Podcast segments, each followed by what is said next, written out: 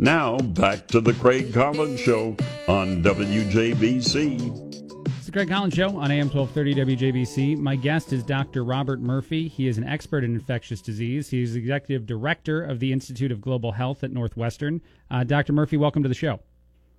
Uh, thank you for inviting me. Yeah, and thank you for being here. Um, so obviously, with everything that's been uh, going on today, it seems that maybe the United States is is taking um, COVID nineteen uh, far more seriously than it had up till today. So I guess my first question to you: Do you think that the cancellations of a lot of events, the the things going on uh, that you've seen a lot of today, are an appropriate reaction to COVID nineteen?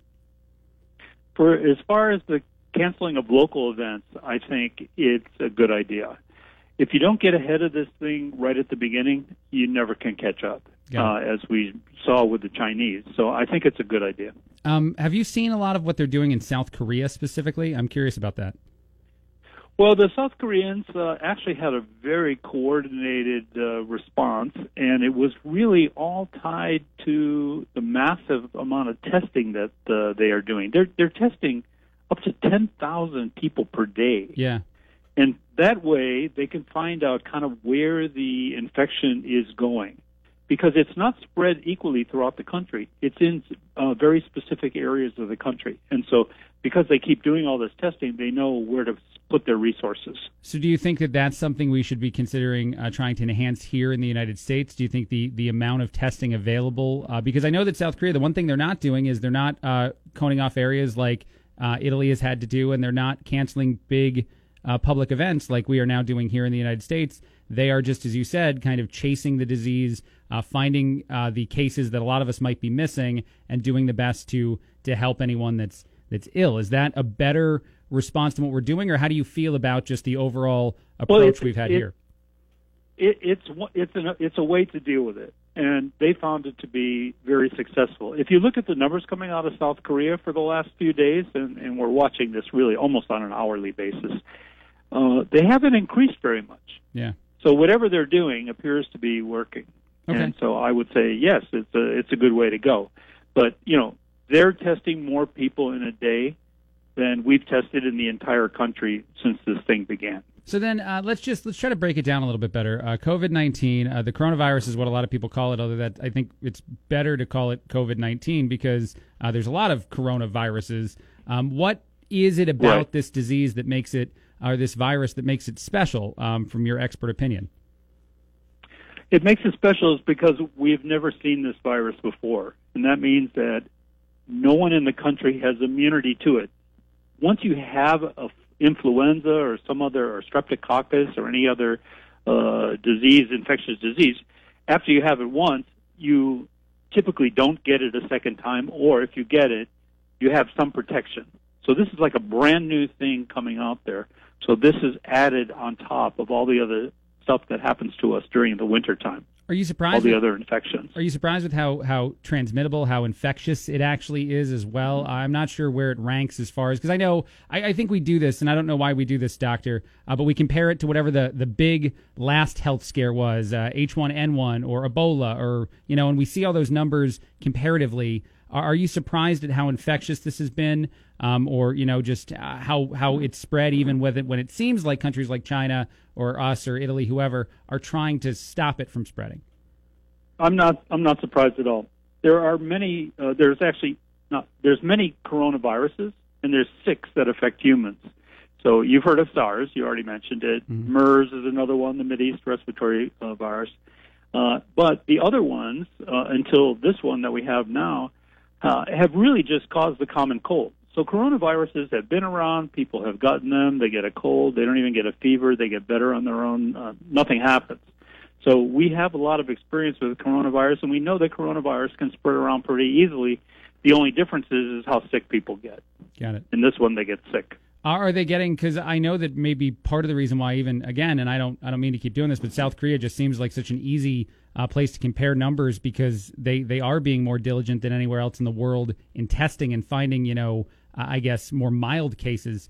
Uh, do we think that this is, you know, three percent or whatever it is, the mortality rates that are being bounced around out there, or is it just our, our lack of knowledge? Because at times when I've been looking at, and I'm not you, uh, but when I've been looking to like understand more about it, it seems like it's far less deadly than maybe we think it is based on what we see on the news. Well, we don't really know how deadly it is. We do know one thing: it's more deadly than the flu. Yes. Uh, and the flu kills 0.1 percent Mm-hmm. of the people that are infected. And so, uh, what they're seeing in Korea, South Korea, is approximately one percent of the people that get infected that have disease Yeah. uh, are dying from the, the disease. You look at Italy, you look at China, it's up. Uh, it's much higher than that. Uh, Yeah. China is between two and three percent. Uh, Italy is even higher because what they uh, what's happened is the older population, who's much more at risk for having complications, has gotten infected first. Mm-hmm. Um, so, how likely are you to have the virus and have absolutely no symptoms at all? Well, that's a, that's another good question. Uh, the Chinese, uh, who have the most experience with this, are saying it's about one percent. Okay. But we're but we're not really sure if that's uh, really the number or not. But it's a it's a low percentage Got it. of people that have no symptoms. But there, I think I've even seen you uh, talk about this a little bit. There's a, a vast majority of people who have very mild cases of this. Right. They have they get. Uh, I mean, basically, they're having like uh, symptoms of a common cold. Okay. Um, Uh, so you know, I mean, it. Uh, that's why anyone who gets sick now, uh, they should have a, a test for COVID nineteen. yeah, yeah. Uh, well, we shouldn't be like going in mass probably to get them just because we think we need them even without any any ailments. But but absolutely, it seems. And again, I don't know if it's right or wrong to compare it. It's nice to hear an expert like you say that South Korea seems to be doing well based on the numbers we're seeing from them. Because when you when you read about it without the medical understanding, it, it just sounds like that is the best place handling this, and they're they're handling it well because they're aware of who's actually sick. When we cancel, you know, the NCAA tournament or whatever winds up, and that's not actually canceled yet for anyone listening, but it, it could be.